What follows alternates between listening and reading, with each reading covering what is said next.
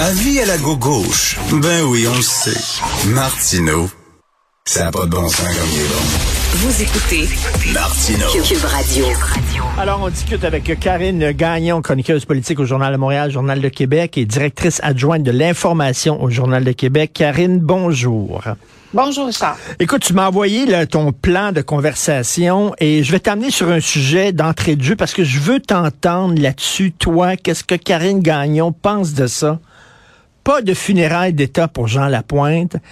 Il y en a eu pour René Angelil. René Angelil, c'est pas lui qui a chanté à travers le monde, c'est un gérant.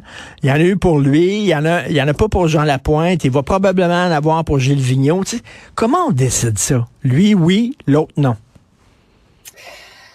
Ben, la famille, habituellement, a son mot à dire, euh, mais je pense que ça va au... Euh, ça, ça va à, à, l'admiration que les gens ont pour les, les personnalités. Je pense que dans son cas, euh, il n'y a pas de doute là-dessus. Là. On voit l'onde de choc que ça a provoqué, euh, son départ, son décès, puis on dirait que des, des idoles aussi euh, francophones, on en a de moins en moins. Là. On dirait que c'est c'est de plus en plus difficile euh, quand on regarde qui sont les idoles de nos jeunes. Euh, oui, encore des, des Québécois francophones, mais peut-être de moins en moins, hein, si on compare à, il y a quelques décennies. Là, alors, euh, il y a peut-être des gens qui disent, ben on n'a pas pour faire des funérailles d'État à chaque fois qu'il y a une personnalité publique qui meurt, là, à chaque fois qu'il y a un chanteur qui meurt et tout ça. Mais j'en parlais à Jean-François Lisée au début de de, de l'émission. C'est parce que, tu sais, oui, hein, il était un chanteur, il était un comédien, puis en même temps, socialement, il a été important, Monsieur Lapointe, avec ses maisons Jean Lapointe. Il a sauvé la vie de plusieurs personnes. Oui, c'est ça. On peut pas réduire son rôle à celui de, chanteur ou de comique, là, je pense. Ben oui. Euh, donc, euh, tu sais, il y a ça, il y a l'ensemble de l'œuvre, là. Non, non, c'est assez spécial. On dirait que c'est très subjectif. Hein. Je sais pas qui est... Ah, ça, c'est sûr. Très subjectif, comme notre, vision de l'art. Hein. Moi, je peux aller voir un film en disant c'est fantastique, Karine voit ça, tu vas aller voir ça, tu dis c'est le pire navet que j'ai jamais vu. là. Donc, il y a un côté subjectif là-dedans. C'est vrai, mais quand il s'agit de rendre hommage à une personne, je pense qu'il faut sortir du côté subjectif là, quand on est chargé d'évaluer ça, puis justement de voir euh, l'ensemble de ses accomplissements pour déterminer si c'est pertinent. Dans ce cas-là, je pense que oui. Explosion du compte de taxes, on a vu à Montréal, entre autres, ça va être salé, à Québec aussi. Euh, est-ce qu'on en a pour notre argent, Karine? Ah, ça fait mal hein, pour les finances des gens, surtout que bon, un peu tout le monde est, déjà euh, serré à la gorge avec le, prix de la ben nourriture, le prix de l'essence, euh, les taux d'intérêt qui augmentent. Alors pour les villes, c'est un peu la même chose. Hein. Ils ont été obligés de réviser les contrats, les dépenses euh, explosent. Puis ça fait des années hein, qu'on dit qu'on veut, qu'on devrait revoir la fiscalité des villes pour leur permettre d'aller chercher des revenus autrement que par les taxations, les taxes foncières. Parce qu'en fait, il hein, faut savoir que c'est autour des deux tiers des revenus des villes, sinon plus mmh. dans certaines villes, euh, qui sont euh, qui proviennent des taxes foncières. Donc c'est un peu leur seul levier. Euh, alors qu'on leur donne de plus en plus de responsabilités. Là, on le sait sur la lutte à l'itinérance, l'immigration, l'intégration des nouveaux arrivants. Je pourrais t'en nommer jusqu'à demain matin les infrastructures de transport en commun qui sont de plus en plus développées. Donc, les villes ont énormément de dépenses et toujours les mêmes sources de revenus. Donc, c'est sûr Donc, est-ce qu'il faudrait revoir le contrat là, à, Québec, Longueuil, Laval, Montréal, par exemple, avec, avec le gouvernement central? Ah, ça, ça, c'est clair. Puis euh, je lisais la, la mairesse Plante euh, à Montréal là, qui a dit euh, il y a quelques semaines devant la Chambre de commerce à Montréal qu'il fallait fallait réfléchir à des solutions, là, puis il fallait le revoir. Ça se fait, là, le renouvellement du pacte fiscal, puisque c'est comme ça qu'on l'appelle, ça se fait en 2024. Et c'est sûr que ça va être des demandes très, très importantes des villes. À chaque fois, ça revient, mais là, je pense que de plus en plus, ça, ça, ça fait plus de sens. C'est archaïque tu as vu le tableau, là, entre autres à Montréal, ça grimpe, ça grimpe, ça grimpe. À un moment donné, ça peut pas augmenter tout le temps chaque année. veut dire, on a à un moment donné une capacité limitée de payer. Là. Oui, puis c'est ça, c'est que les villes assument des, dépenses que le gouvernement devrait assumer, euh, mais qui n'assument pas parce que mhm. euh, ça, ça, ça, revient aux villes, mais ils n'ont pas les revenus qui viennent avec, ils n'ont pas les fonds. Donc, euh, c'est sûr qu'à un moment donné, c'est, le citoyen qui paye, puis, puis que ça plus de sens, puis c'est particulièrement vrai là. Tu sais, on dit qu'à Montréal, les comptes de taxes ont jamais autant explosé depuis 10 ans. À Québec, c'est les plus importantes hausses de taxes depuis 15 ans. Alors, à un moment donné, euh, les citoyens, là, il y a des limites. Là. Tu sais, à Québec aussi, je ne sais pas si ça va être le cas à Montréal, mais on a des tarifs qui augmentent. Tu sais, les parcomètres, les vignettes de stationnement, euh, les coûts de terrasse pour les commerçants. Les commerçants, c'est la même chose. ils étouffent avec les hausses de taxes cette année. Donc, euh, c'est un peu pénible. Ben oui, tout à fait. le discours inaugural de François Legault, ça va être quand, Karine? Euh, c'est mercredi, donc euh, demain. Euh, c'est un discours qui est évidemment très attendu, hein, parce que bon, on avait entendu là, celui il y a quatre ans où est-ce qu'on parlait d'ambition. Il y avait eu un changement important. on n'était plus dans l'alternance entre les libéraux et les péquistes. Alors c'est pour ça que c'est mon collègue Antoine Robitaille qui relevait le fait qu'il y avait à peu près 12 fois le mot ambition dans son précédent discours inaugural.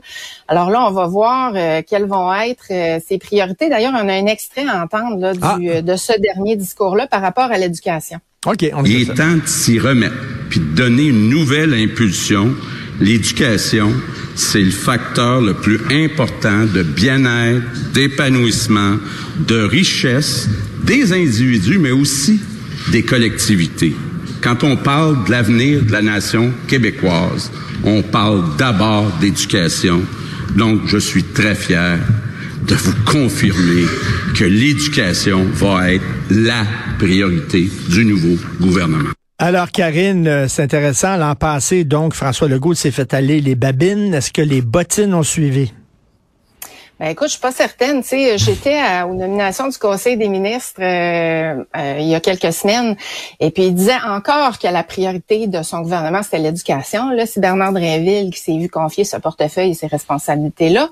On nous avait promis hein, il y a quatre ans les plus belles écoles, euh, que le taux de décrochage allait diminuer, les maternelles quatre ans pour tous. bon, aujourd'hui, on voit qu'il y a plusieurs de ces objectifs là qui qui n'ont pas été réalisés. On dira encore, euh, bon, il y a eu une pandémie, ça a été difficile, etc. on a hmm. vu tout le, ben le, cafouillage avec euh, l'école en ligne là, pendant cette pandémie-là euh, pour l'école publique.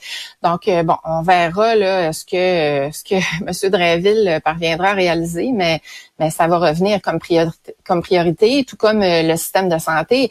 Euh, tu sais, on voit, on devait encore là dans son discours, il nous disait qu'on voulait améliorer l'accès que tous les Québécois devaient pouvoir voir rapidement un médecin, une mhm. infirmière, un pharmacien. Bon, on regarde aujourd'hui la liste d'attente pour avoir un médecin de famille s'allonge encore. Ben oui. C'est comme euh, le jour de la marmotte, ça. C'est comme si on verra jamais le bout de ça. Tu sais, c'est rendu qu'on est stressé d'être malade. Là. Ben oui. Quand tu es à l'article de la mort, OK, là, tu as des soins, tu as des services, mais quand tu as une infection, quand tu as quelque chose entre les deux, là, tu es traité un peu comme du bétail, tu sais. C'est difficile d'avoir accès à quelqu'un. Quand tu vois quelqu'un, le médecin, il t'écoute plus ou moins la plupart du temps. Là, tu sens que, oups, euh, il est pressé, puis, tu sais, il faut que tu te dépêches pour sacrer ton camp, puis euh, souvent, tu même pas de prescription euh, d'antibiotiques, alors que c'est comme tellement difficile de voir un médecin ah c'est frustrant. Alors on dirait qu'on n'arrive pas à trouver des solutions. Alors là, euh, bon, écoute, euh, c'est un signe. C'est hier, je suis allé voir Revue et Corrigé. C'est la, la, la, la, revue de l'année humoristique qu'il y a euh, au rideau vert avec des imitations, des chansons, tout ça. Donc on passe à travers l'année. Et hier, il y avait plein plein de gags, bien sûr, sur François Legault. On revenait, on faisait des parodies. Tu sais la fameuse pub avec la madame avec la casquette bleue là. Legault, c'est mon homme, c'est bon. Il faisait plein de parodies. C'était super drôle. Mais on, dépeignait hier sur scène, les imitateurs, les humoristes, M. Legault comme quelqu'un de très sympathique, qui parle, mais qui agit pas vraiment. Et les gens dans la salle riaient parce que reconnaissaient le premier ministre.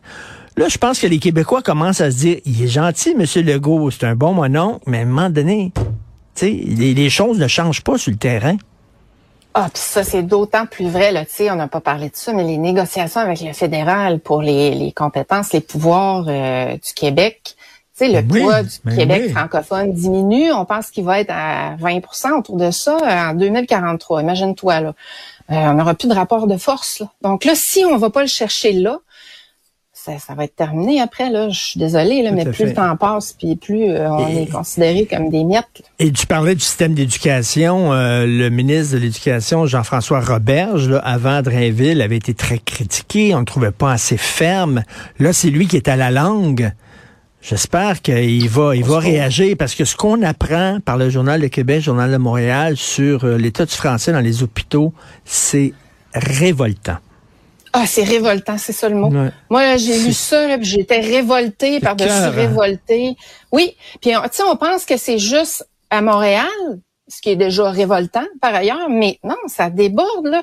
Puis tu sais, évidemment, quand tu t'en vas te faire soigner dans un hôpital, si t'as pas les services en français, hey, T'as-tu le temps, toi, là, de faire ton enquête, de, de, de noter les noms des infirmières, des médecins? Hey, t'es malade, puis hmm. t'es dans un hôpital, fait que tu vas vraiment pas bien. Donc, de faire une enquête pour ensuite faire une plainte à l'Office québécois de la langue française qui demande tous ces détails-là, c'est comme ridicule. C'est sûr qu'il y a plein de gens qui, qui, qui, lâchent, là, qui, qui font pas la plainte. Mais sauf que ce qu'on s'aperçoit, c'est que c'est extrêmement répandu. Ben. Tu sais, on dit que d'obtenir les services dans sa langue, ça va permettre d'obtenir des meilleurs services. Euh, donc, tu sais, d'être mieux compris, c'est sûr, là, euh, ça va de soi. Ben, Karine, Karine, t'es, es, directrice adjointe de l'information au Journal de Québec. Ça a l'air que depuis euh, la publication de ce dossier-là ce week-end, ça a l'air que vous êtes débordé de témoignages de gens qui vous écrivent en disant, il y en a d'autres, il y en a d'autres, tel hôpital, tel autre hôpital. C'est vrai, ça? Oui, justement, puis on a plein de témoignages de gens qui disent ben j'ai pensé porter plainte, mais là il y avait trop de détails, puis euh, ben j'ai abandonné, c'était trop long, c'était trop complexe. Ou d'autres qui disent ben j'ai fait une plainte, j'ai pas eu de suivi, j'ai pas eu de nouvelles. ça fait que ça tombe lettre morte. Fait qu'on est rendu qu'on a tellement besoin de médecins, puis ça c'est le cas, hein, on vient d'en ben parler. Ben qu'on se dit euh, ben peu pas d'importance, la langue peu importe nos règles parce qu'ils sont supposés d'apprendre le français. Ça c'est une autre affaire, tu sais, on parle tout le temps euh, de, des étudiants dans plein de disciplines qui coulent les tests de français, ben t'en as 40% qui ont gradué en médecine qui ont coulé le test de français. Mais, mais tu sais, euh, ma, blonde euh, Sophie, ma femme, a écrit là-dessus, puis euh, elle s'est fait répondre par beaucoup de gens. Ouais. l'important c'est que tu te fasses soigner, que ce soit en français ou ah. en anglais. Ah ça. Ça me déprime, Karine. Pas d'allure. Ah, ça, c'est petit, là. Non, c'est petit. Ça, ça, se peut pas, là. non, non, non, non. Non, absolument pas, là. Parce que, tu sais, il y a beaucoup de personnes âgées aussi qui parlent pas euh, anglais. Puis même si on parle anglais, moi, quand je vais à Montréal, par exemple, puis qu'on me parle en anglais, je me fais un devoir de principe. Non, je parlerai pas en anglais, je vais parler en français parce qu'on est à Montréal. chez nous. Parce que c'est une des beautés de la ville pas parce que je suis réfractaire, pas parce que j'aime pas l'anglais, pas parce que j'aime pas apprendre d'autres langues. J'adore ça, au contraire. Mais c'est un principe. C'est un principe auquel on peut pas déroger, puis mais, oh, on pile tellement dessus. Heureusement, à Québec, vous avez pas ces problèmes-là. Je pense que je vais déménager à Québec à un moment donné. un endroit, un endroit qui est vraiment francophone. Tu es à Québec, tu promènes dans les rues de Québec et tu te sens au Québec. Tu te sens chez toi, ce qui n'est pas le cas à Montréal. Merci beaucoup, Karine Gagnon. Merci. Bonne Merci, semaine. Richard.